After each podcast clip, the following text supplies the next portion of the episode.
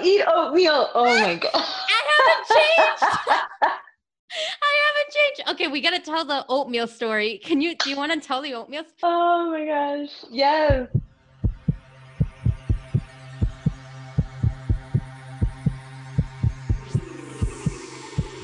You're listening to the Heart Picker podcast. My name is Lara, and this is episode nine. Okay, if I remember correctly, we were at UBC taking the media studies program, and we're having like, I'm sitting there being like, what the heck did I enroll into? Like this program, because you know, like as an international student coming from the US over there, you're paying, I think for UBC, it was for international studies, it was about 30,000 per year. Yeah, it's insane. And like, I'm, I'm working, you know, I, I took out loans, I took like funds and I'm thinking like, what the, what did I just pay into? Media studies, great. Is this a degree I want to pay into? This is Estephania Solis, the only close friend I made during my years in university. I know. How sad is that? And like that was in the back of my head, and I'm looking over, and I'm just like, oh. Looking You at pe- the also, people around you, all the young kids, Yeah. all the 19 year olds. yes, and as a 24 or 25 year old at the time, I'm like, I'm back in school. Okay. And it's like that that weird divide between working life and then going back and studying and then seeing you know like people who are just in it that don't know anything else and they're just there to study and you're like I at your age I was I was partying and like doing other stuff, you know, like all these thoughts. And then I was like, all right, no, let's hold that down. And I look over and I remember seeing you and like, I don't know how you sat on the chair, like just Okay, do you want me to show like, you? Your, your legs up. and, yeah, dude, exactly like that.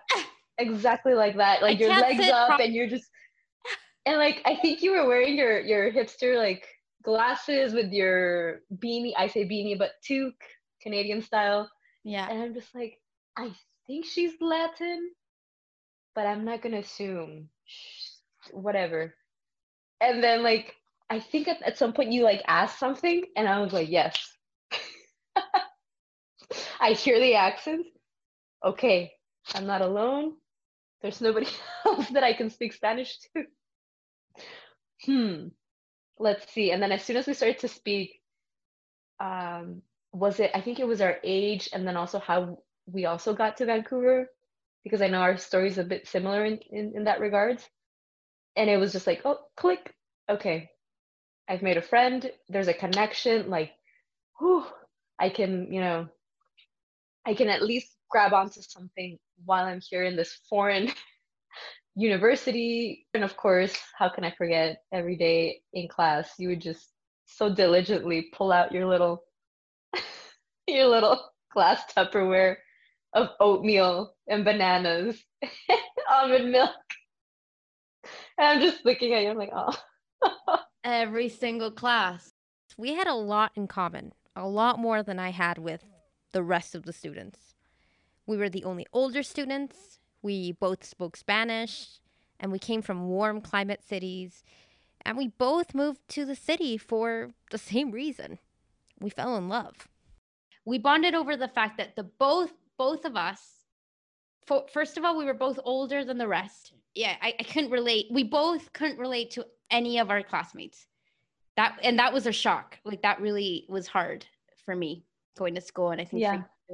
And then you left me, so I was on my own. But that's a different story. and then we, we bonded over the fact that we both had moved to Vancouver not not with like the main purpose of living with someone but we were we both moved in with a loved one. Yes. In. Vancouver. And we were it, it was like when you told me that story I was like me too! And I also moved here from a different city. You moved from a different country. It was a little more intense but still. Well, I mean, US, Canada, mm, but I get it. Yeah. I wanted to have her on the podcast because I thought her story was very inspiring, and I've learned so much from her throughout the years. We held each other's hands through our relationships, through the joys, through school, and through our breakups too. Stephanie and I hadn't talked since maybe two years or something.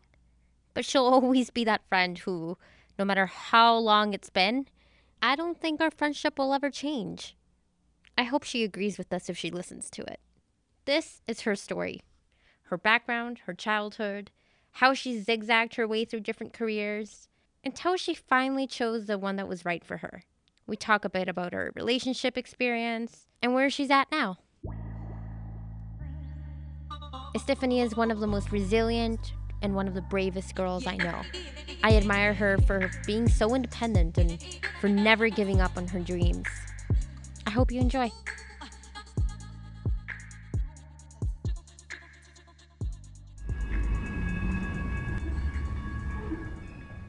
So I was born in El Paso, Texas.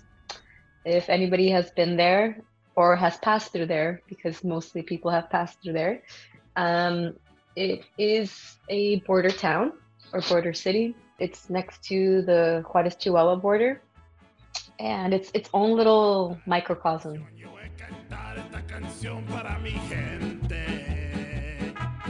The, I think the special, the very unique and special part of of what makes El Paso Juarez, like even though they are two separate cities, within themselves they're kind of like their own little world where we can have those conversations in Spanglish or you're easily speaking in Span, you know, English and then switching up to español y puedes empezar a, a describir algo más, o sea, algo completamente diferente si no lo puedes decir en inglés and then you go back to English because it's a little bit easier or there's certain vocabulary that you can't necessarily use in Spanish facility that facility that fluidity to to be able to to move between both cultures um that it is it's its own special place. I can't i can't explain it. Like there's a level of warmth that exists over there that i still haven't that i still haven't um been able to explain or, or make it tangible. Because people come with it's like a level of warmth openness and sincerity. If you meet somebody and you ask for help they will genuinely take time out of their day or their schedule or routine, whatever it was, to help you, to be there.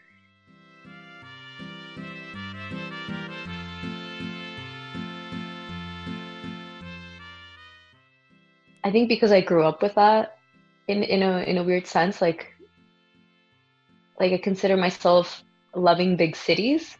I I love for the most part, like I tend to love fast lives, cities, as you know, like organized. Okay, let's do this. Like keep going, keep going, keep go- keep going. But at the end of the day, like in my heart, like I know that I'm a small town girl. If that makes sense.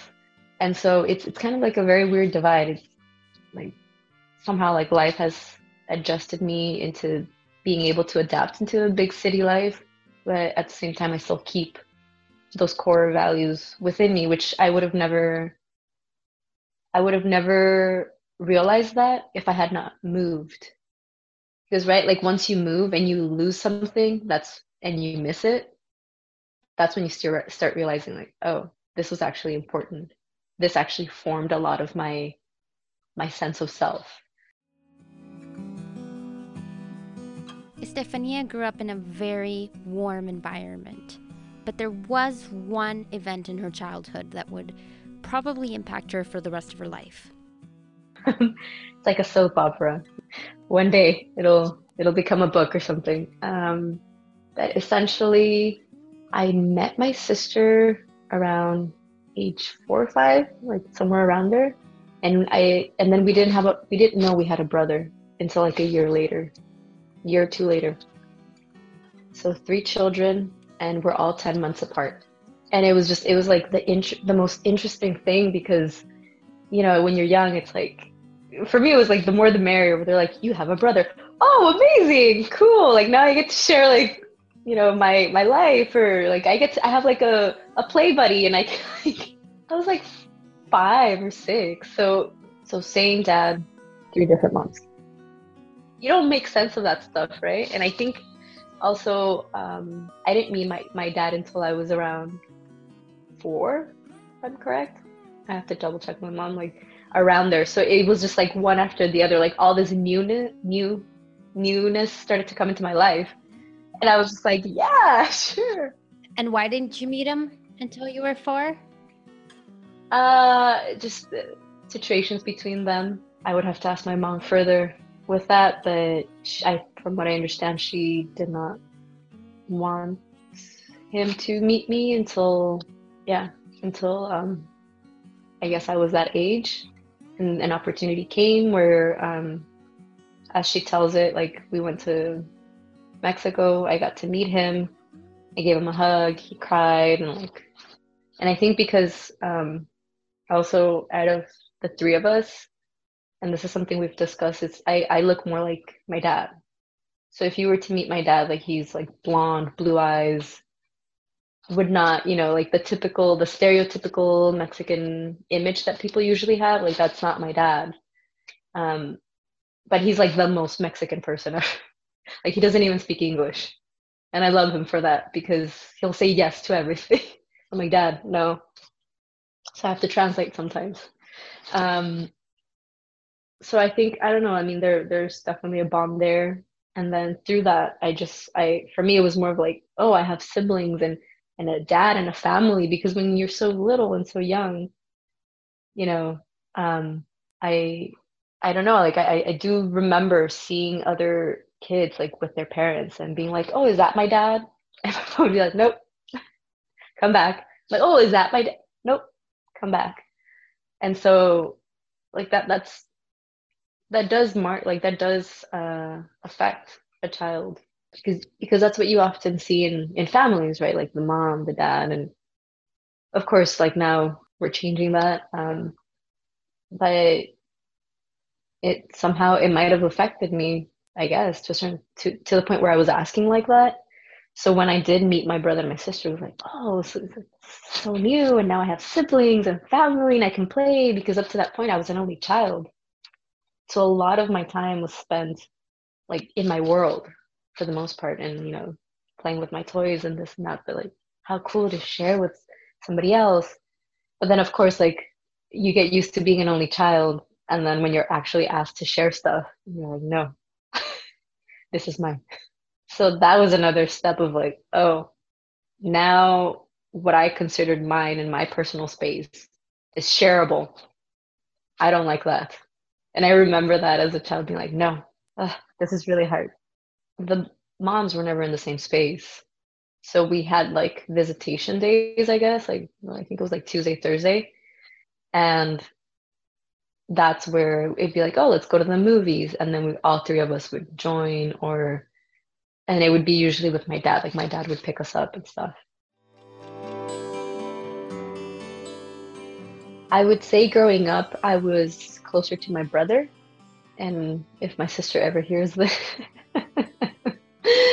maybe she will agree because, you know, she was she was the oldest and she was daddy's girl. And then all of a sudden, boom, she gets this like this boy and this other girl and she's like, "What's this?" And I remember there was a sense of rivalry and tension. Were you both competing for your dad's attention? Not so much. I think, I mean, maybe there is a hierarchy here or something, but because I was the youngest, I was always kind of like in my own world. I didn't care. Um, I was like that that child. I was like, yeah, let's do this and. And I would just go and like bother her and, you know, like bother my brother. And I was like all over the place, like probably picking my nose and like climbing up stuff and whatever. And for her because she had been the like the main you know attention for for a while there of of my dad and and her mom all of a sudden to add like these two people into the mix now it's like oh so who are you?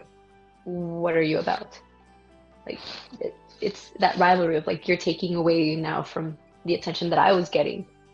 And so what does this mean? And i could see that coming out in the way that we would play sometimes, or maybe she would, um, she would like push me away, or like you know, she would try to make that distance between us. And I think it was, I think I don't know again if she hears this, I might hear from her. um, but it was because maybe she was also trying to make sense of what was this. Now I have this younger sister, and I don't have the full attention of my dad like I used to. What does this mean? So like sibling rivalry starts to come in, right? And so from there, I don't think her and I had a loving relationship, if I could say it in that way. And, and your moms never talked? No. None of your moms? No.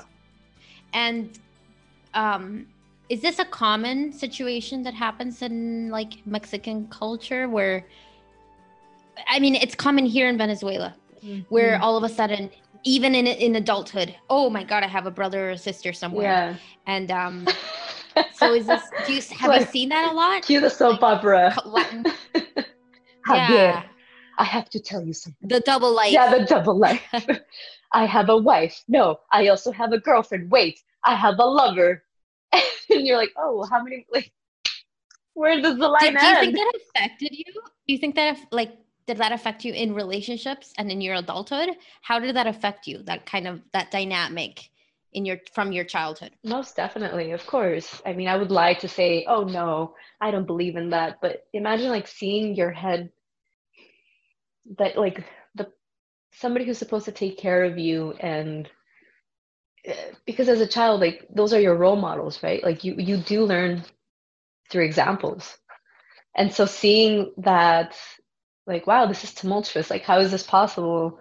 The older I got and the more I started to become aware of these things and, and be exposed to those dynamics, I was like, wow, this is really unhealthy. And unfortunately, that I think for me, it did create that sense of I need to like I need to follow my instincts. And because one of two things, like I could see um, when a father figure is not present in somebody's life, um, it could either be oh i'm trying to find like my dad in another relationship you know in and not my like my dad specifically but like those qualities of of of what a, a dad would be. So like somebody who protects you takes care of you uh, in that sense. So i can see that being translated. And for me it was total opposite of like i don't want to rely on anyone. I don't want to rely on that. Like i'm not going to put myself vulnerable to somebody who could potentially like that like all of a sudden find out that they have like five wives who knows where or end up having other children and creating more like causing more more chaos. Because to, i think to a certain extent i mean we're all human right? And and i i always say that like they did the best that they could in the circumstances that were there. I don't i don't have any regrets or remorse over that. And i i, I think for me it has been a it has been a, a yeah like a lifelong process of understanding that going through my anger going through like sadness and then finally being like okay i get it. I understand. They did the best they could. But would you say it gave you trust issues? Um to a certain extent. To a certain extent it was like i was measuring not only myself but others to that of like when will be the time that they're going to like i'm just waiting for that time where they're going to mess up and then i can drop them. And that was like my ammo from for a long while. Um but in that i think it was because i was also protecting myself from all that chaos. Because when you're that little and you're growing up constantly between i mean you feel it right? Even if somebody doesn't tell you you feel it when two adults fight and they're like now they're moving you between this and that and and now you're um because in my in my upbringing i actually lived with most i lived with a lot of my uh, my aunts and my uncles. So my living situation wasn't as stable. I'm not saying it was bad. It was just it wasn't stable. Like when i talk to people who have lived in the same house for like 20 plus years have had the same room have never changed it. And they talk to me and i'm just like this is amazing. What do you mean? Like i don't remember like to me that stuff is not permanent. It just because i had to move so much i learned not to hold on. Why did you have to move so much? Well because i was with my mom and then at 11 when i was 11 i moved with my dad but my dad i think he tried in his best way that he could but his he knew his life was work. It was work and it was to pro- provide for his family. So his sisters his mom his dad you know as the fortunately unfortunately as the inherent value in like mexican culture i don't know how it is in venezuela but in mexican culture of if you're the oldest and you're a man you usually provide like if the dad dies or if the dad like if they can't you become the one that provides for everybody. And i could see that. I could see how the pressure it was so much for him but that's all he knew as well. And he still is like that. Like he'll have conversations with me like what can i help you with? No just i don't i don't want that. But it's it's it, it just became ingrained. And because of that i think when i came into the into the mix um i was it was it was something new for him. Like oh uh, you know like first of all he's a guy. I am a girl. And like i remember having conversations with him where i'm like so i have cramps. And and he's like oh just here take some money. Go uh, whatever you need. Go go over there. Uh, you should talk to your aunt. Because he couldn't relate. And i'm just like oh okay was there a reason why your mom uh like why didn't she stay with you when you were 11 well i mean she's a single working mom at the time. She couldn't provide probably what my dad could provide. And so that i think that decision as heartfelt and hard as it was it was for me in order to have a, a better education and have um, probably exposure to uh, a family with my my cousins because we're all somehow around the same age. Like we're maybe two to three years apart at the most. So i know that that probably was something in her mind of okay i need you. Like i would rather you be comfortable and have a good education and all of that. But that meant that i had to live or that my dad was in charge of me or like my guardian. But he had never like lived with a with a child like he saw us you know tuesday to thursday or whatever or when i went and visited when i was on vacation for a week or two. But that that was never you know once it becomes every day.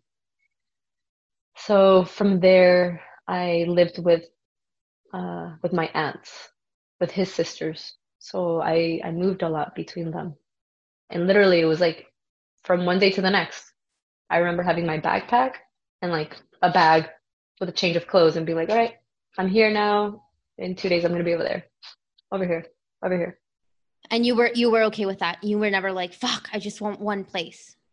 No, actually, I think for for me now, it's hard to be in one place. It's really hard. Um, but at the same time, I think you look for a lot of stability and like yes, and I schedule your life. And I think that's a- which is like it's what I think of when I think about you. Every time I try to talk to you, it's like uh, in two weeks at this time, this, and I'm like, whoa, what the fuck? We're just gonna catch up.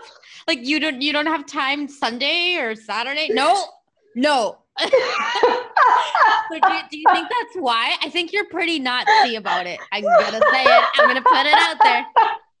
Yo, yo, siempre lo digo en español. Mierda, Estephania sí es nazi con el horario. Oh, drives me nuts. Oh, it's out of my chest. It's out of my chest. I know, I, I know, and I and for me, it's like Laura, don't send me things last minute. I can't. I know, I know. So yeah, do you think that's why? Because on one hand, you can adapt really easily to different environments, yeah. but on the other hand, you look for that stability I think, right? That you didn't have. Yes. As a child. I will agree with that. I just flashed back to, uh, well, maybe we'll get into this like when we were living together. yeah, yeah, that'll be a, that. That's coming. That's coming.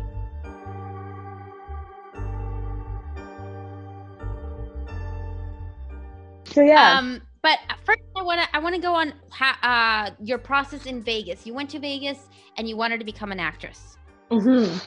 So why did you want to become an actress? Like how did that happen? And and why Vegas? okay, so I'll, I'll, answer as best as I can. So the first question, um, I always loved performing.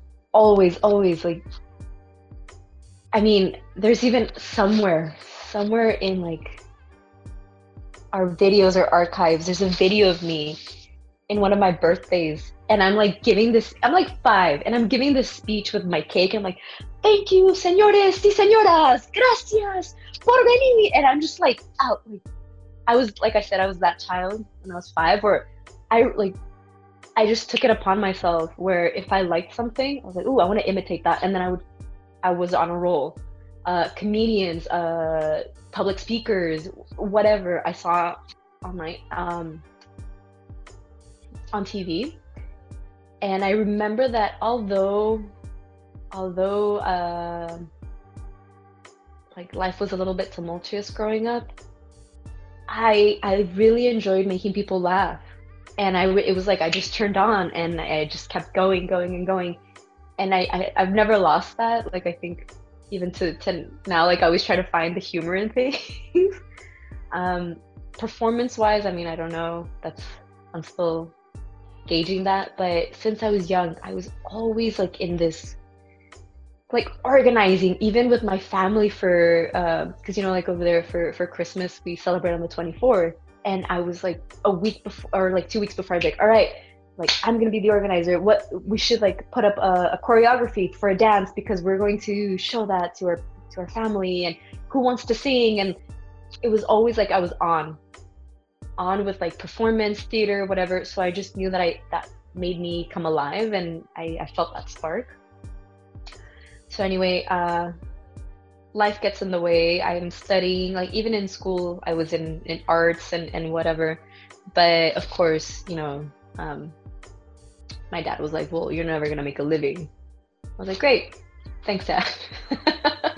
Like that's you know you should pick a, a stable career. Like you should be a doctor or you should be a lawyer or go into what was it business administration. Okay sure. And it was just kind of like like to a certain extent i think my family entertained that as like oh okay this is like a cute little hobby or side thing that she's doing and eventually she'll grow up. But that passion never went away flash forward, I'm in Vegas. Um, amongst many jobs that I've that, that I had here, um, I stumbled upon an acting class, and that spark kind of came, kind of like came back.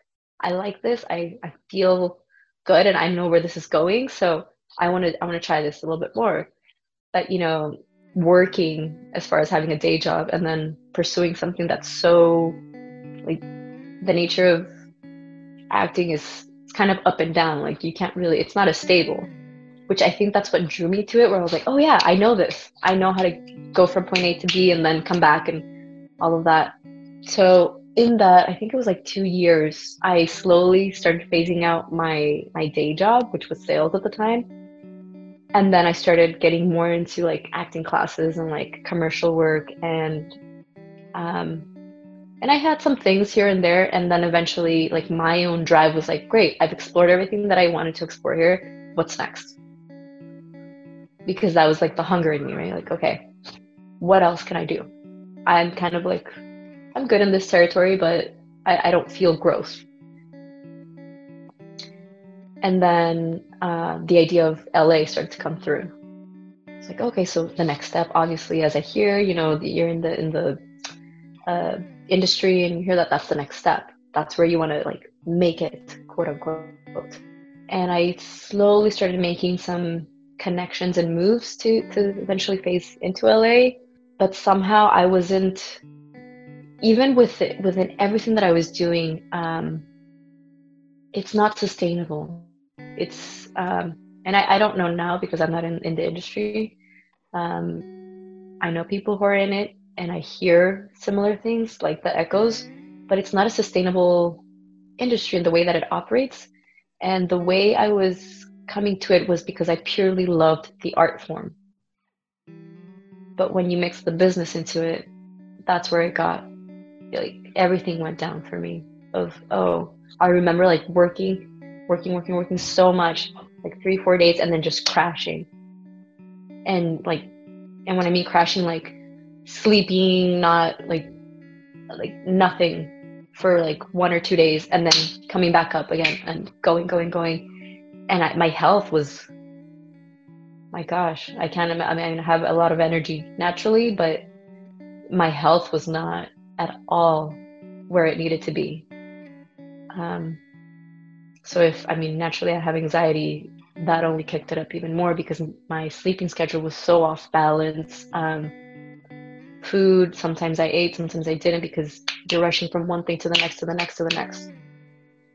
And then within that, in one of like my gigs that I was like doing in order to to pay for my classes, um, I end up meeting the person that I moved to Canada with the the loved ones we were talking about and it was just like now i have these two decisions and my head's telling me to go somewhere else but my heart's telling me to go somewhere else too. And how do i gauge that? And of course the heart won in this and then came to canada and then eventually i met you within the year. When I met Estephania, I was going through a lot of hardship in my living situation with my boyfriend at the time. When you choose to live together at such a young age, things can get pretty difficult. Estephania was the only friend who I turned to during my fights and the one who could relate to everything I was going through and could give me some solid advice because she was going through it too. I want to talk about that, about what it's like to live with someone at a young age, someone you fell in love with, and someone you you you made that decision quickly with because it was quick. Yeah. And who you hadn't you hadn't it's not like you went out for a for a year living in the same place. Let's not include names. But um just like me, we both had a like a long distance relationship before we decided to move in with them. So it's not like we got to know them um, yeah. on a day to day basis. I mean, we were in a honeymoon. Exactly. Yeah. yeah so it was like. So that's what I want to talk about. Yeah. yeah. It's like uh, you can do long distance as much as you want, but at the end of the day, you're still putting your best foot forward, right? In both play, in like in both cases, and and that's what I found. It was like, oh, this, but like the heart and these feelings, and I've never felt this before, and there's a good connection, and what does this mean? But my head's telling me like, hey, hey, you know, you were already building a bridge somehow into what you wanted to do. But how are you feeling? And obviously the feeling went there. Um, and yeah, uh, after a long distance, like I remember like so much went into it because I remember I was talking and then we're like, do you think we can make this possible?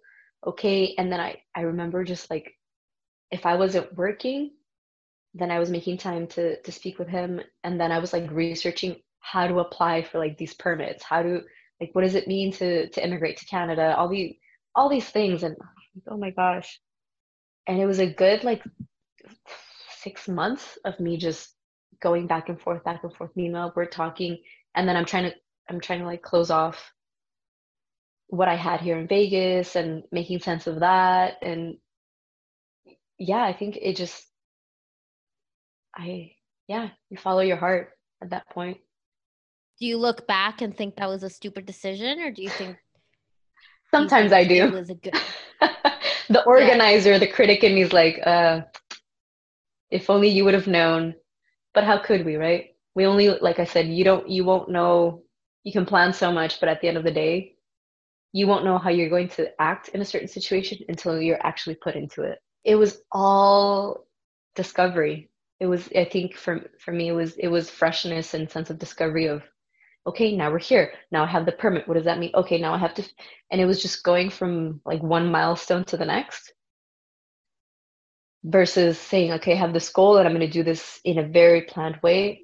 You can't. You can't with those things. And I, I i learned that i had to adapt to that. And then on top of that moving in with somebody um, which we, you know, we come from a different culture, we come from different backgrounds, different countries as well. Um, what does it mean? Like one thing is doing long distance or seeing yourself through video, but to actually live with somebody and like you said, get to know their daily routines.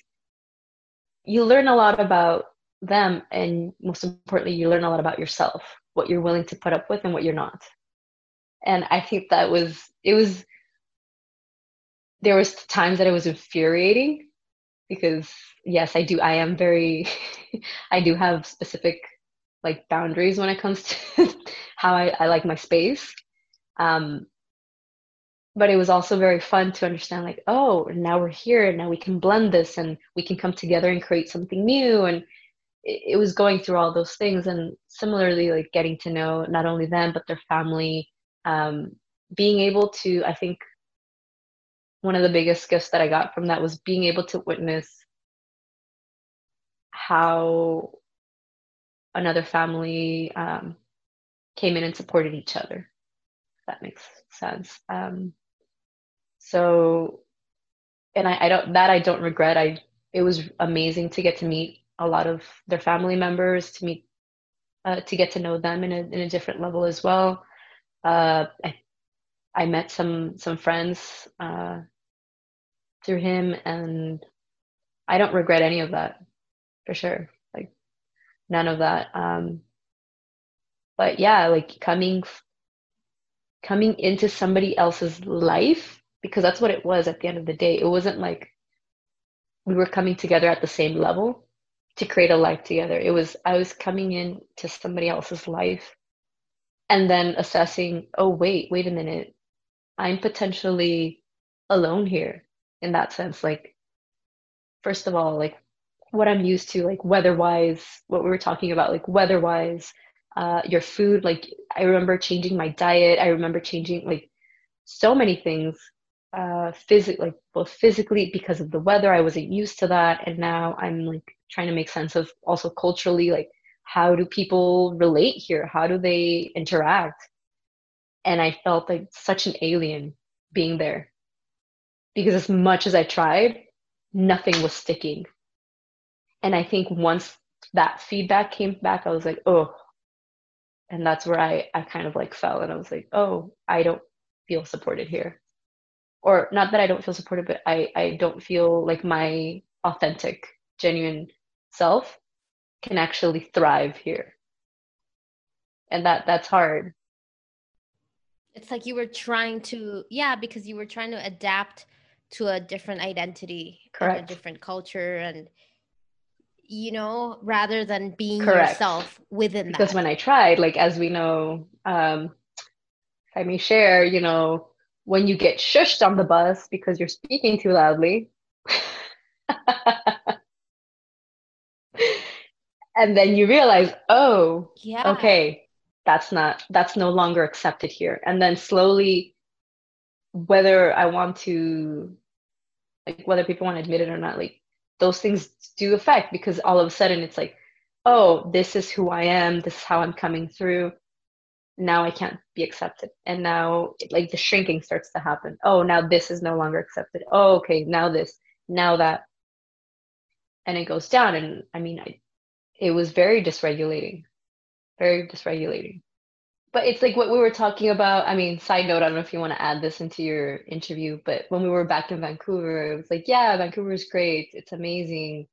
There's so much resource and possibility here, yet everybody's freaking unhappy and like the sun doesn't come out. And being some, you know, like being from a, a place where it's always warm, where it's always like, it's so different. What Estephania mentioned here is exactly what I was feeling in my years in Vancouver as well.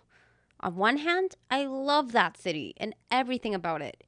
And I was so proud of the life I was living there and the love nest I had built next to my partner. But on the other hand, the culture and overall social environment of the city really started to kill my spirit.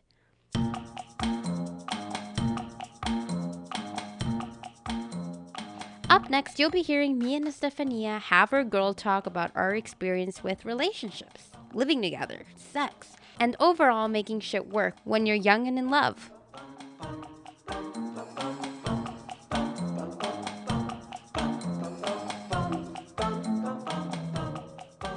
What were your, your lessons from that, like love wise?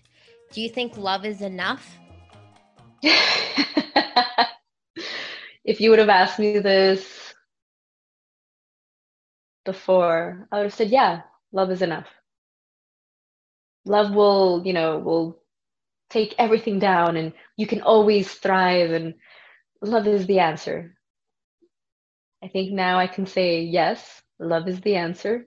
Go with that feeling. Go with what your heart is saying. Not knowing, you know yeah. what I mean? Like it's a separate person, let's say. Because if you know the future, you'd, you'd be like, no. no. But um, you know, but um, even then, I would still say I wouldn't. I wouldn't regret well, and say no to what what I experienced. What I look back on and I learned is that love that was there was so strong. I mean, it was deep. It was very deep. As you know, like to the point where I was looking to change or to to go into a, a, a new religion and like mixing a culture which like at the end of the day i want to think that cultures don't um, influence our behaviors but they do. And at least ha- if having that awareness or that knowledge how does like my culture where i come from how does that translate into like the behaviors that i that i have or that i'm carrying with me? If i would have known that perhaps perhaps i don't know that love could have been more sustainable. So when i say is like how could have been how could it have been more sustainable is we like to see all those movies and oh, okay you know at the end of it they're very happy they end up together and all that. Well you don't see the rest of that. Because as you mentioned yeah it was the honeymoon phase but love could be the initial like proponent that that moves that relationship. But after that comes like okay let's compromise dedication um com- commitment to that sense of like commitment of do i still believe in us? Do i still believe in this? Because if i do i am willing to compromise. Because if you're going just off of a feeling that's great. But at the end of the day we're living in this reality in this society and to be able to bring those that union together there has to be a level of commitment and um, yeah like that that commitment and that understanding to say okay how can we make this sustainable? We still want to be here. Do we yes no do you assess that? Once you do it well how do we make this work? And i think that's and i think you guys made that work for a while because i would come to class with like uh, you know um bags under my eyes from fighting all night. And I'd be like crying and telling you like what do I do? And you'd give me really solid advice on things that you would do in your relationship.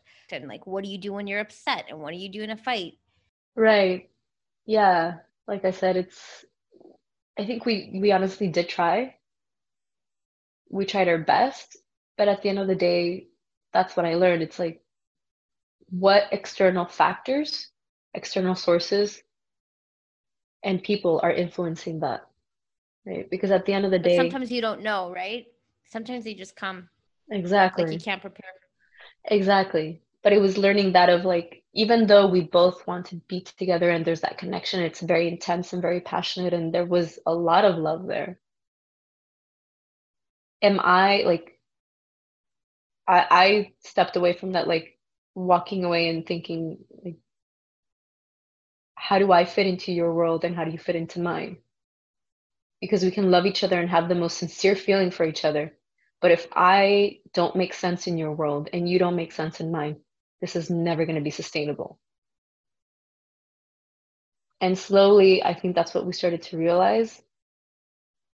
Even though we like, I, I, I could clearly feel and see it that we were really trying, really trying to make sense of everything. It was like, no, you, like, I somehow still don't fit into your world, and I don't know if I ever will. I don't know. And the same thing for me. It was like, well, I'm doing all these things and I, I still want so many things for myself. Like, as you know, like for me, my studies, my education, like I still want a career, all these things. And I do want to settle down, but not in the same way as you do. And once you come into that realization, that's what I meant. It's like you can have all that level, that feeling, but that's like putting uh what is like putting your foot on the gas pedal so yeah, that's to take you as far as you want, but that can also lead you to crash. So can you make that sustainable where you're just revving a little bit and you know you keep going nicely and you can keep that steady? Not saying that you're not going to have ups and downs but if you're able to maintain that level of of commitment and and truly like accountability between each other when you do encounter those ups and downs that's when you can say all right we have like we have training we have work we've done it how do we get from out of here or how do we bring each other back into you know into balance or into harmony? And i think that was my that was my lesson of wow like i experienced something i don't know a lot of people experience in their life and that's why i don't regret any of it. Um but at the same time it's like what did i learn for next time? What what did i learn from this? What did what did so that's what you learned for next time is is a sustainable what could this be sustainable for me? Exactly. Is yeah. And sustainable in what sense? What does it mean to have what does that mean in a relationship? Well like what is this what is the thing you have to sustain? Your mental health your well-being what is it?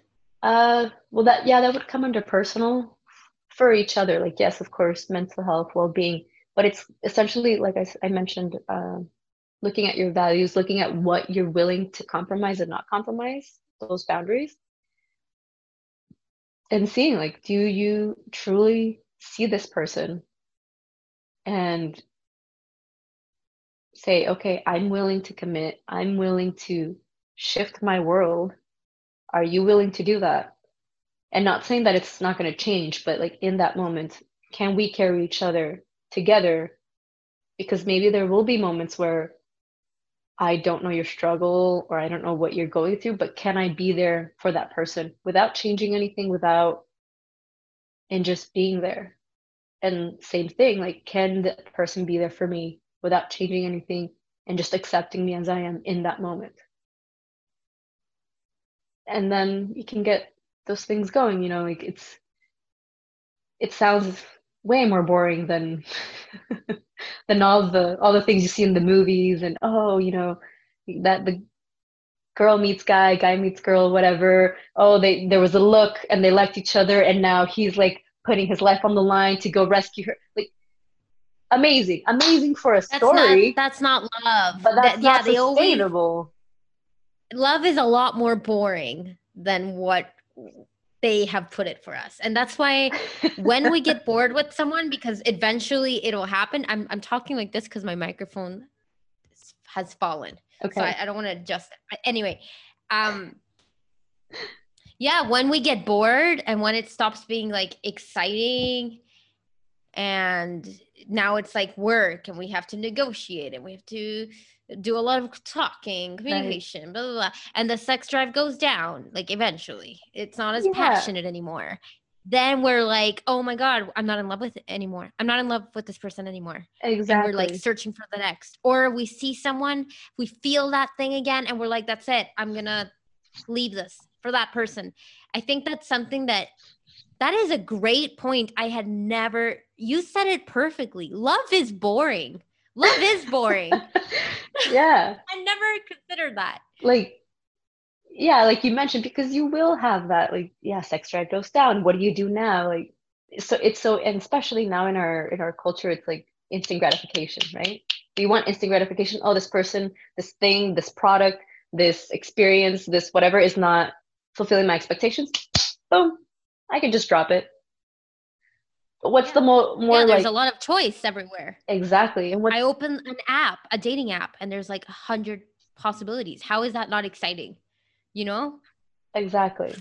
So that's the that's the question. It's like well you can keep riding that wave and it's going to be really nice but at the end of the day you're not going to get to the level of depth that you probably would ever get to if you were to cross that like once you cross that level of excitement and then really go into like the you know like the juicy the juicy hard work of being like oh wow and now we're here and this is boring or hey I, my sex drive is not up today or oh something's and then working that, that out thing for you can we talk about that how like i remember how that was a big thing um, in your relationship where you'd be like, I am busy, I am tired, I do not feel like having sex, and my partner is not happy about that.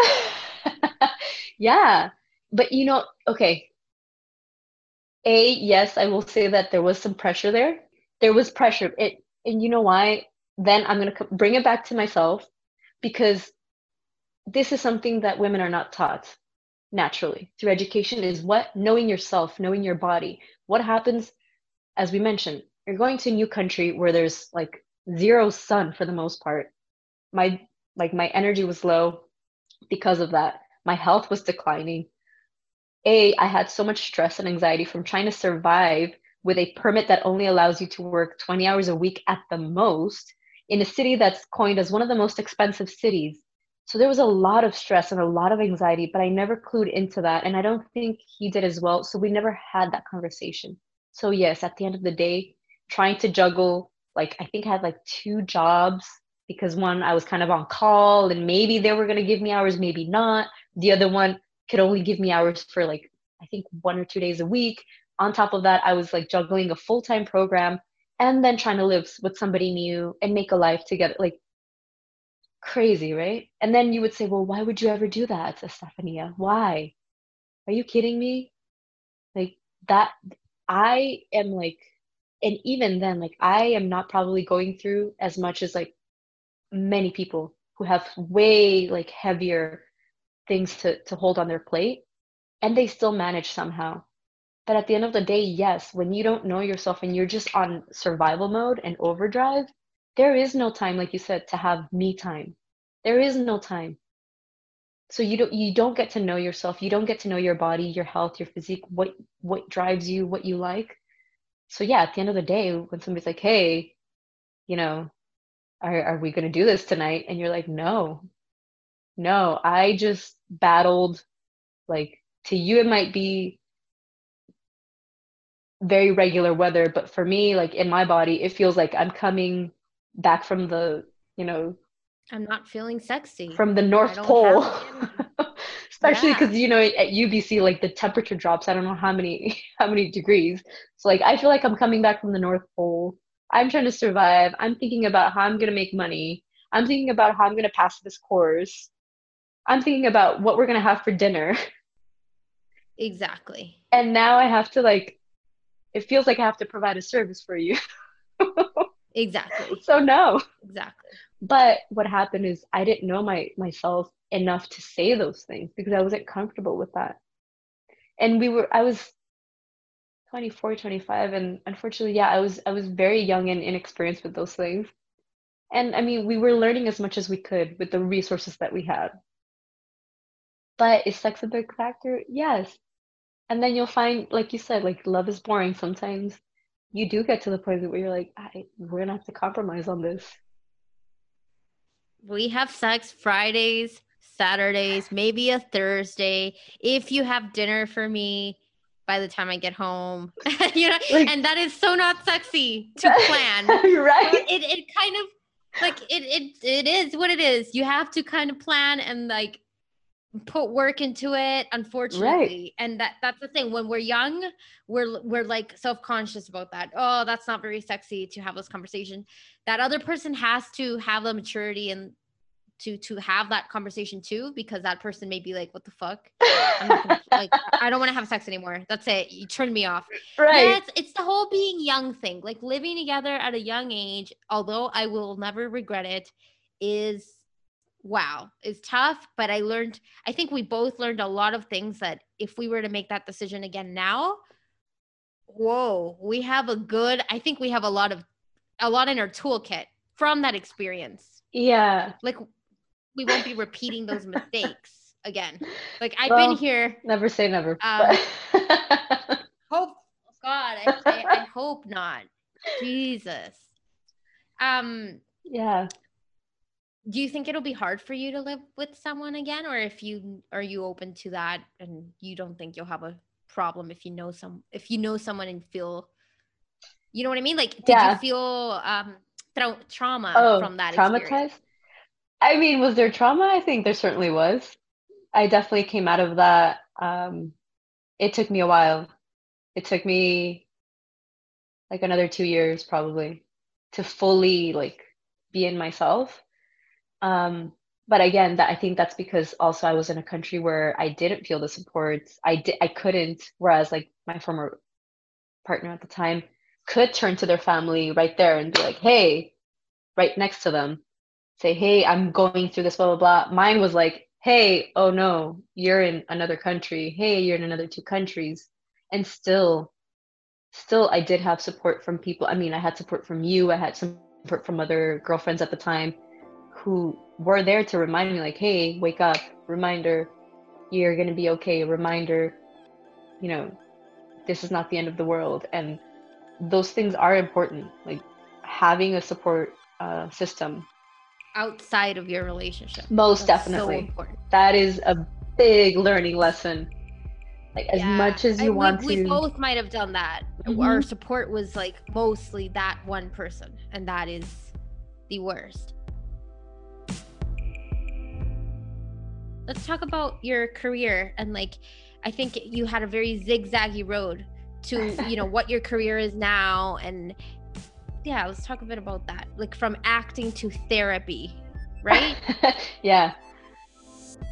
I wanted to talk about Estephania's career because i think a lot of us freak out when we don't know what we want to do.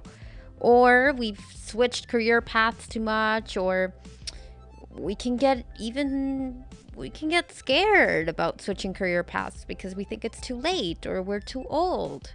One thing I admired about her is how fearless she was about switching careers, exploring different jobs. She never gave any thought to how old she was or whether she was too late or too old. Life isn't a linear road when it comes to your career nowadays, and I thought her experience could be of value for those who feel lost or confused or have no idea what they want to do professionally yet. I mean, it's interesting. I like as we met each other, I was in media studies thinking like, okay, I like communications, I like the spoken word, I like audio. Um, and I was able to explore all of that in Vancouver. And then through it, I think because of the the person I was with at the time, I was exposed to this program, and even though it didn't resonate resonate with them at the time, for me I was like, oh my goodness, like this is this is like right on cue of like what I what I've been wanting my whole life. I've always liked psychology. I've always liked that um, that part of me, and art was something that like I would consider the things that I do or like how I live my life, I would consider are creative. But I wouldn't say like, okay, I'm an artist where I set up shop and I do like little crafts and uh, manualidades. I don't know how you say that in English, but like I wouldn't consider myself an artist in that way. But I, like I mentioned, I always like performance. I liked acting. I like the, the I don't know. It just there's a spark there. And then all of a sudden, I get exposed to this program everything was ending. Like basically, I said my life shit now. I, I was trying to build something here. It's not going to work out. And then boom, I get exposed to this program. I applied at the time because at the time I was still with my partner. So I was like, okay, we can I can make this work somehow. And I thought, well, what I'm studying in UBC is not at all aligned with me like I learned, you know, like once you're paying like thirty thousand dollars a year to learn how to use Snapchat, yeah, a lot came to my head of like, okay, is is this a good investment? Is this where I want my my level of learning and education to go to? And then this program comes along, I apply. But how did how did those programs come along? Were you looking for them? Were you googling? Were you talking to people? How did you bump into these, or how did you get exposure to these programs? Uh, I w- well, I was always looking for because I, I wasn't fully satisfied with the, the program at UBC. So I was looking always, and then financially too. It's like this is a lot to sustain for four years as an international student. Like, mm, which I mean, that's another conversation about Canada and its immigration policies for international students and what they make them pay. But whatever. Um, so yeah, I was always looking for programs. And then at the time, my partner was like, hey, I, I looked at this info session thing. it looks interesting. Would you come with me? And I was like, no, that's totally your thing. Like, I don't want, like, that's your thing. We can have dinner afterwards if you want. I think something like that. And then he he might have I it was something like well if you if you go with me like I'll like I'll get dinner afterwards and like we can eat together and I was like yeah sh- okay whatever let's do it so we end up going together and I accompany him. And as they were like giving the the two people that run the program, they were giving the info session, like my eyes just got bigger and I could just feel it in my body where I was like, oh my goodness, this is amazing. You get to not only help and provide support for people, but you do it through the arts. And just combining that, it was like, okay, like a breath of fresh air and I could feel like myself expanding, just taking in everything that they were saying. Um, and then they they gave out the information, blah blah blah. We walked out of there, and then we had the conversation. And my partner at the time was like, "Oh, I don't think this is for me," because they were already they're already pretty much set on their career. And I kind of explained to them like, "Oh, it sounds really interesting." And I asked them like, "Would you be okay if I reach out to them and I apply because I really liked it?" And it was kind of like, a, "Oh, I don't, you know, this is uh, there was a hesitation. I was like, okay, but it was still in the back of my mind. Like, this looks really interesting. And then Why I asked would them that be again. hesitation? Like Um, a program, you know. yeah, but I learned that, and maybe I don't know if you want to put this in your, o sea, entre nosotras, or I don't know how you could, puedes agregar esto a- al audio. I always felt a sense of competition in our relationship. And that's another thing that I learned is I never want to be in competition with my partner. I'm competitive outside of that. And when I mean competitive, like I'm competitive with myself, with what I want to do, with my goals, uh, with things that I want to do in my life. But I never want to go against my partner. It's actually quite the opposite. I want them to to succeed. And if I can support and nurture that, and they're out like, you know, And you were in different. You were in different um, career paths. Like it's understandable. I, I think it's understandable when it happens in two singers, two painters, two writers. But but you were in two totally different career paths. yeah, So it's weird that he would feel that competition, or that, yeah, that there was that competition between you, it was that, that you felt that. it was like it was definitely okay maybe competition is not the right word but like that creative tension when you get two creative people living under the same roof and i don't know i mean maybe you can talk more to this because of of your uh relationship as well and you see that your create your other partner is doing really well in artistic and creative projects and you want to go in there there tends to be a tension and i definitely felt that where i was like oh like i was you know when i set my mind to something i not that i make it happen it just happens sometimes but that's because i put like you said i'm organized i put the discipline i really do put in my heart my like everything into it. So it happens and for me i when i see something i don't get scared or pushed down it's kind of like okay i like that How, what do i need to do in order to make that work that's what i ask myself and with him, I definitely noticed that tension when you have two creative people, two artistic, uh, creative, let's say creative, coming together. You need a lot of space to roam and explore. And when one starts to succeed or starts to have more accolades in that sense, there could be a sense of like, like the the creative ego coming in of like, oh, well, you're not going to do well. What does that mean? None of that. And I get it. It's happened to me as well, where like when you see somebody succeeding, like, oh, why? You know, why is it, does it look so easy for them and not for me? Or you could get into that. But I essentially learned like I don't want to have that with my partner. Never. It's okay if it's happening outside in the world, and I get it. Inside my home, I uh-uh. I want there to be support. And if I have a doubt, like if I have a doubt of myself, even when you say like, "Hey, hey, hey, honey, what do you think? Like, should I do uh, yellow here or green or like just going off of that?" And they can't support that because I'm coming in with a level of vulnerability asking you, hey, this is something very vulnerable for me. It's a creative thing I'm still processing. And I'm going to you as a sign of support. And you throw that back as, oh, well, you're never going to do well. Or, well, I think oh, it, it, it definitely is just the ego of like his own, that person's own insecurities, not feeling enough. You know what I mean? correct. Not feeling like they're doing what they want to be doing or not. Yeah, like there's a void there. And if they see you fill that void in your own life, then they feel like a failure and Correct. they kind of want you to be at their same level.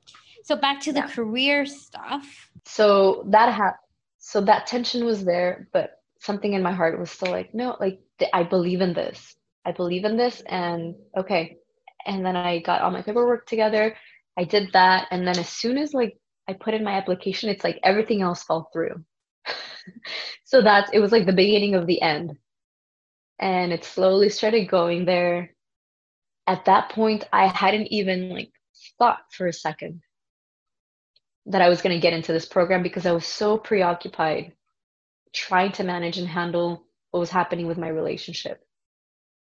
Obviously, it didn't work out. As you know, I packed up my stuff and I lovingly and thank you dearly lived with you. That was fun. Two Oh a couple and a and a girl living in the living room. and a dog and three And a dog who just came to say hi, but I didn't want to interrupt the Oh, conversation. Cece. I wanted to show you. Yeah, por ahí lo llamo. But it, what I want to say is how interesting it is. I think because didn't you study odontología too Yeah, dental. in Mexico? Dental. There you go. So you didn't mention that. I I wanted to like know that. That's yeah, but I wanted to comment on that because so many people have a harder and harder time finding their career path and the Yeah. career that they want. And it's no longer a a straight line anymore, never. which is one of the things I wanted to talk about here with you because you are a great example of you freaking studied dentistry, I guess, for how long? 6 months maybe? it was no, it was two years. Two years. Holy shit. Okay, so 2 years. Then Yeah. you went into acting. Yeah. Then you went into media studies, Yeah. which yeah, you did and and you're good at production. You have a lot of good skills. You you also did podcasts. Yeah. You're good with podcasts. That's something you really liked. And then you found therapeutic the you know therapy and arts how, how would you say that therapeutic Expressive arts or therapy. expressive arts therapy i Mm. always forget but um and now you're full full in depth with that plus psychology and you want to be a therapist yes that's your goal Uh, that's what I'm aiming for, like th therapy facilitating. Um, I'm currently bringing in, so I'm also doing coaching. okay. So coaching and expressive arts therapy facilitation. great But, yeah. and you're starting that now Uh, no, I'm and- finishing. So I'm actually about to finish, and I'm doing a um, in uh, almost done with that program where I will be doing a test 90 day program. Tech, tech. Mhm. um, about health coach, health coaching, and then for me, of course, I would bring in um, my my studies for expressive arts. okay So that would okay be coming so in. So that's that but see that's insane it's it, again i call it a zigzag like from dent- dental to acting to media studies and now that and and you still have and then podcasting you still have like you have a lot of skills and that doesn't mean that you have to go into one line. And you can still do acting if you wanted to or you could still do podcast. Podcasting goes very well with your coaching practice i think. Um yeah, but that's something I wanted to put out there. Just do what you like and you got to trust that and follow that. Like, even don't think about the money thing. Mhm. Um, like for me, I'm doing this podcast for free, but I just, I love it. like, I want to have these conversations out there. I want to tell people stories and I'm not worrying. I found a way to make money. It's not a lot of money, but, and I keep wanting to stress that for people because I got so frustrated myself in finding that right career path. yeah, And you can be so unhappy. And I'm trying to prevent that unhappiness from people, you know, like listen to this and just do your if you like playing guitar all day, fucking play guitar, get into a band. Maybe you won't end up being a famous musician, but maybe you'll find something else along the way, just like you did. Exactly. You wouldn't have found expressive arts therapy if it weren't for following your heart and going to Canada. True. Um, for because you fell in love and you wanted to like start this life together with someone. Imagine that. Very true. You would have been in Los Angeles, maybe pissed off and frustrated and unhappy. and Yeah. drugs or something. No, I'm joking. Doing drugs. yeah it's so yeah so yeah to, to uh, yeah I, I totally agree with you um if i could go back and talk to my 18 year old self because i hate that question when people are like where do you see yourself in 10 years from now? What do you see yourself doing in 10 years from now? I don't know. I'm 18 i like experience. That's that's what i would say. If anything if you could take anything from my resume and my work history is most of the stuff that I that I've done and that I've that ha- that it has given me it hasn't given me titles it's giving me experience. And because of that I'm able to right now hone in and say okay yes to this no to that yes to this.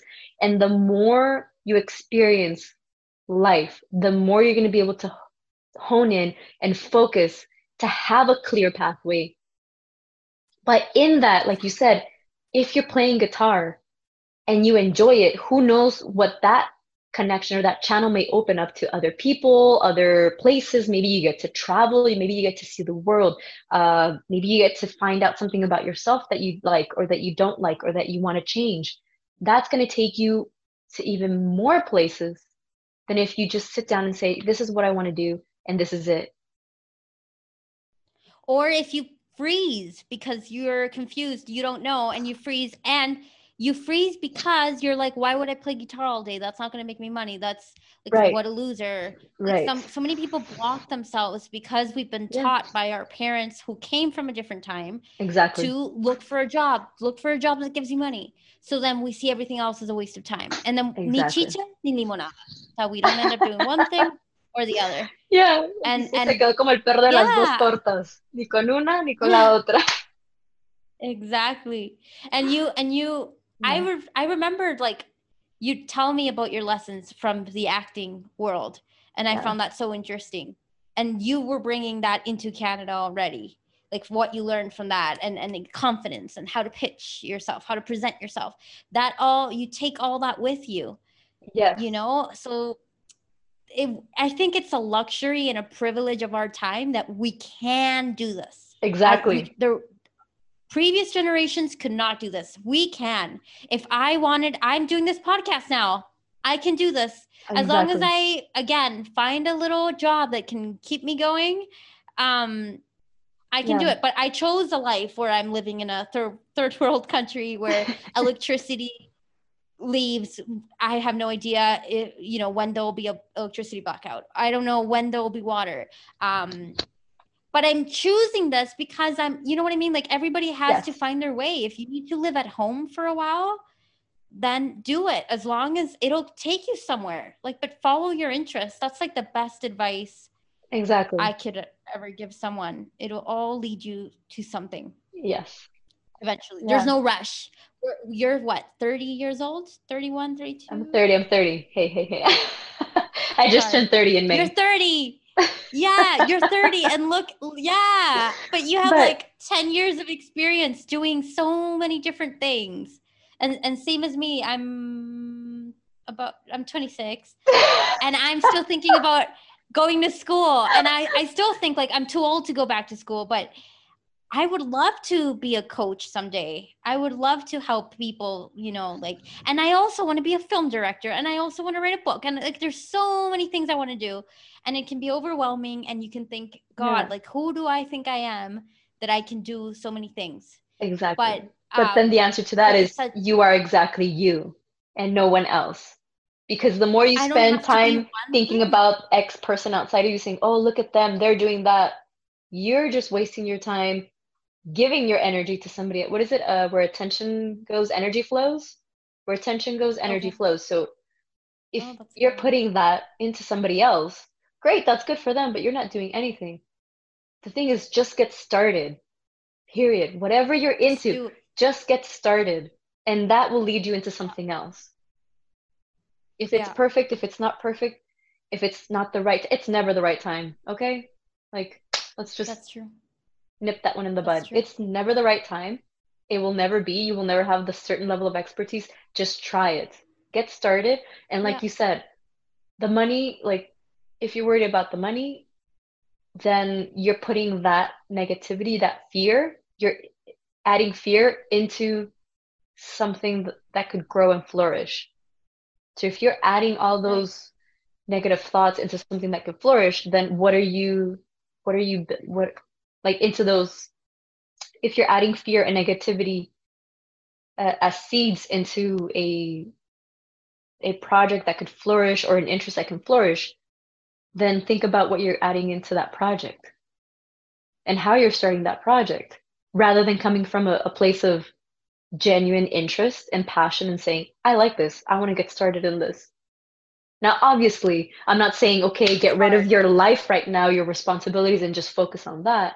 No, you have your responsibilities within your means, within your situation. Say, okay, what would it take for me to get started with this? Can it be maybe waking up five minutes earlier and like just strumming my guitar for those five minutes and then going out and doing whatever you know whatever life has for you your responsibilities but even starting minimal like people think that they have to do these huge leaps in order to get somewhere no i mean i'm sure if you were to speak to actors and celebrities and who like all of a sudden became famous overnight. They probably did not become famous overnight. They started with little things but it's that consistency day by day and really saying okay what do i need to take away f- from my like what do i need to get rid of in my life to put more of what i want?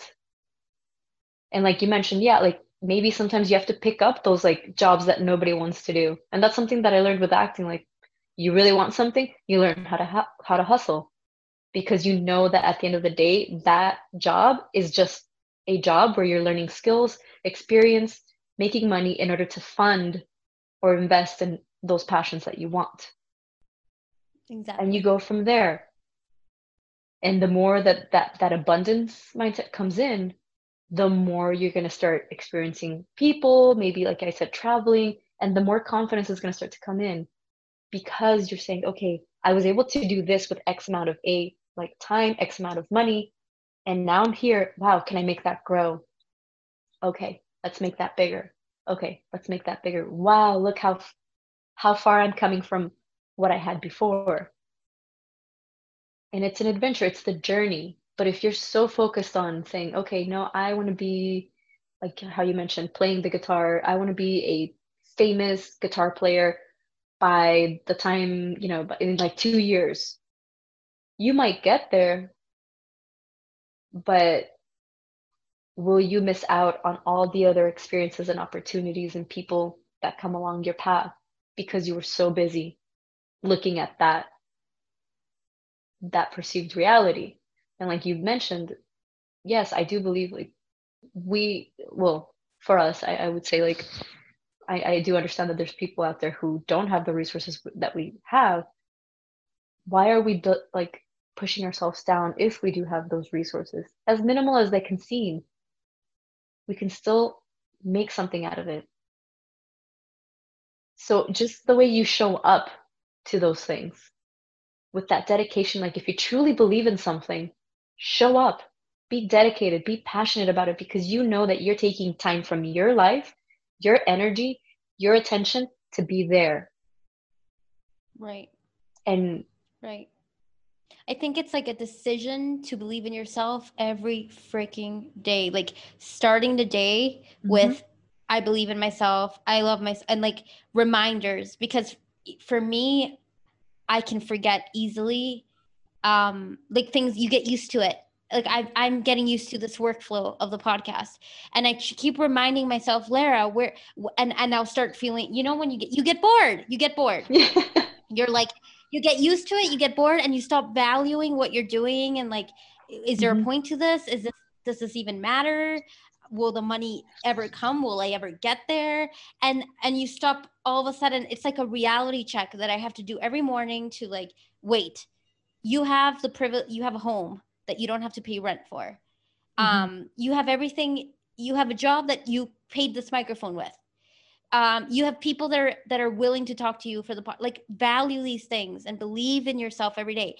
Don't worry about the money. Money will come. Or don't worry about your success. That will come. Like it's i feel like it's a constant freaking reminder. Like it at first you can have it and then it's just like love you got to work at it exactly. and it's it's self love really you mm-hmm. got to work at it every single and decide, just like you decided with your partner. I decide to still believe in this relationship and to still be here. Correct. And you decide to keep the sexual desire going. Well, uh, you decide you decide to keep your fire, your inner fire going. Exactly. In this creative world, because this is, I think, this is the most difficult world. I I wish I was a lawyer and I loved it and I, I didn't have to worry about money. I wish I like I worked that way because I think it's a lot easier. It has its own problems. It has its right. own but still to be in a field that makes money like if I was a I don't know, a financial person and mm-hmm. or a salesperson and I loved that and I was making a lot of money. God, I, I on the other hand, they those people complain about not having time because they're working so hard and like exactly and then they have their own problems you know they make a lot of money but they're not satisfied and then they have all so i don't want to say that this is oh we have it tougher than you do but we do in a way. We're not um, you know what i mean? Don't we? I would i would say that i think because we have to keep remind like it, we've made a conscious effort to remind ourselves every day that that's that this is what we've picked and this is what we were choosing versus what's not that it's easier because it's not uh, being being somebody who did work in sales and worked with organizations. I've met some people where it's like the, their meaning of life has been stripped away. Why? Because like you said perhaps they have to provide and that money is easy easy to you know to to subdue or keep people comfortable. But what is but the trade-off with that is what like you said time uh, maybe not being fulfilled at work or who knows maybe there are people who are like i love being an administrative person and this is what i love doing. Great. They've been able to find meaning in their life somehow but they've been able to consciously say i choose to do these things. But i think from what it sounds like what you're getting at is Whereas before, our work was what defined us, and that was our level of this is who I am.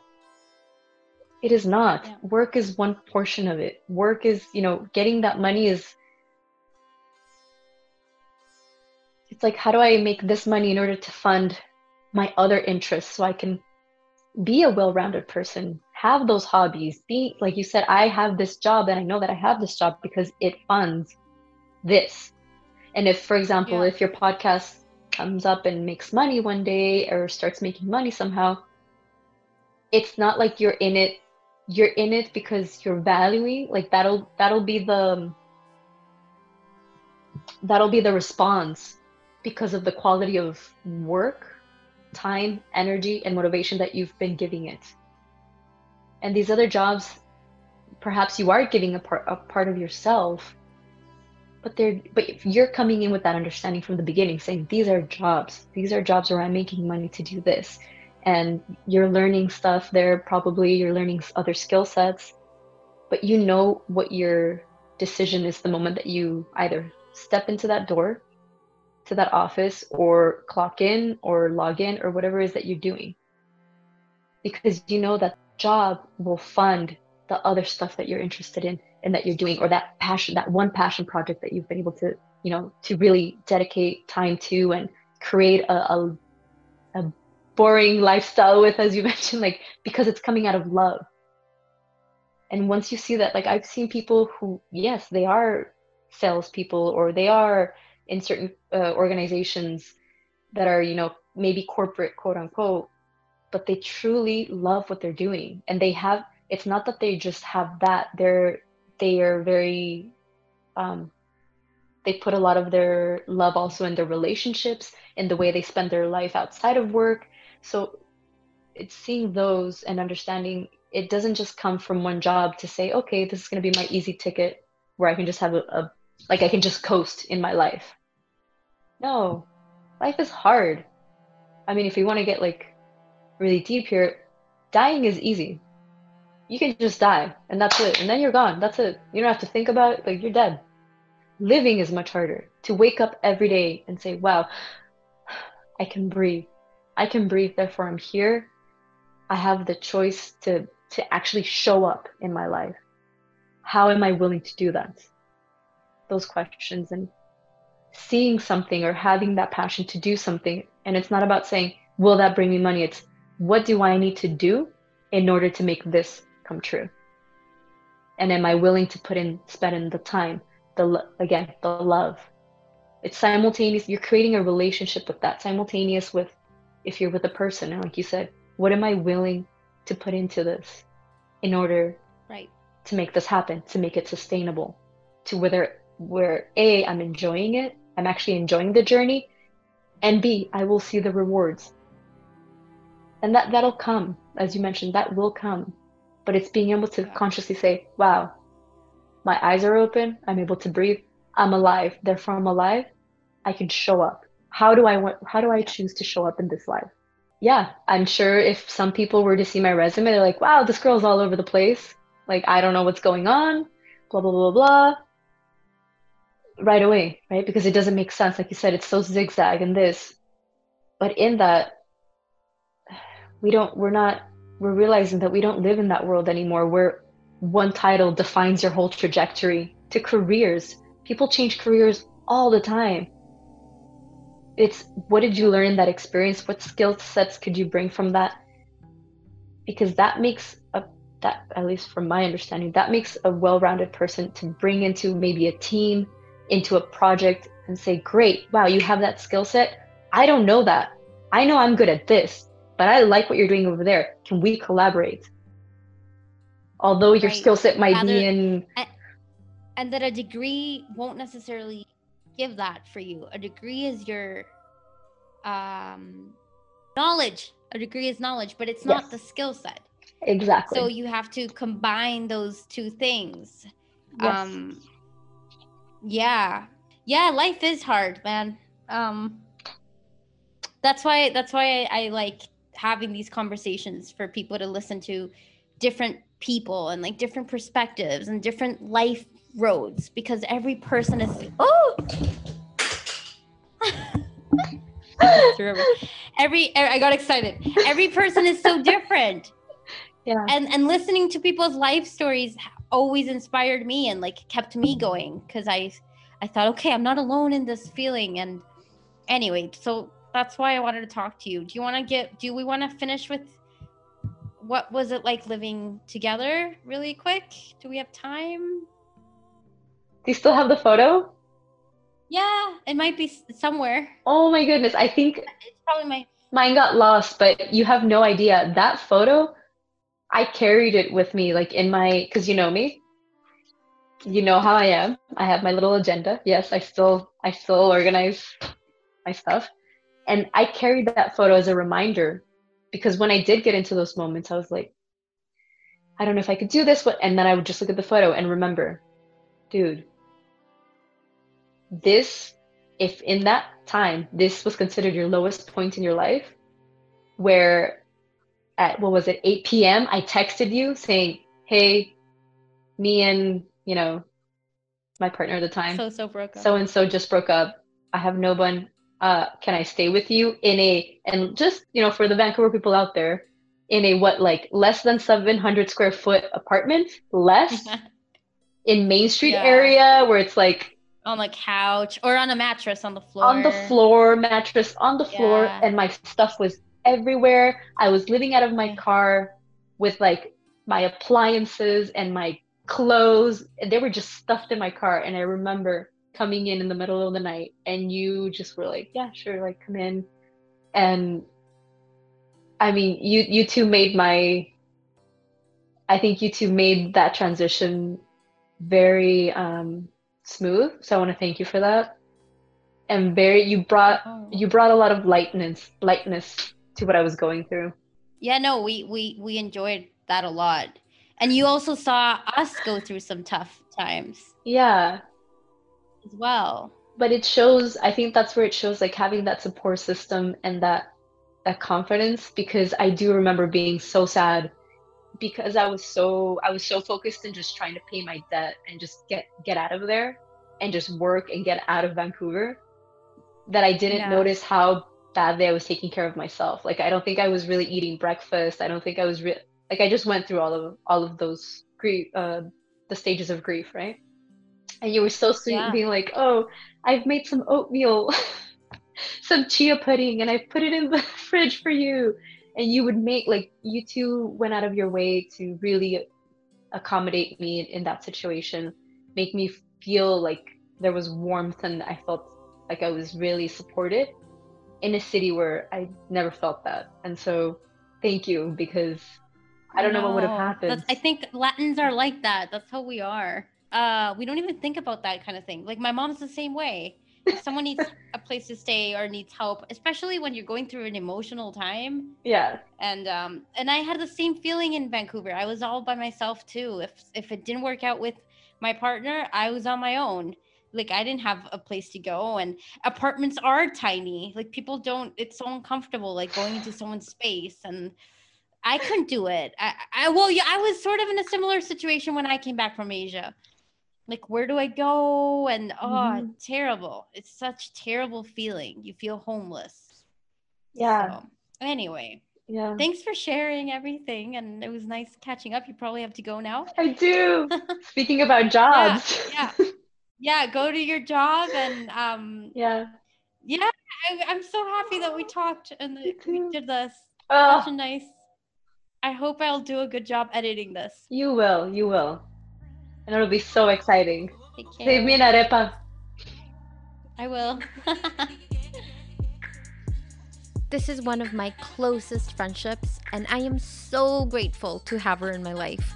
I feel so incredibly lucky to be able to have these type of conversations, but I am especially grateful that I am able to share them with you. It's what I live for. Sincerely, your heart picker.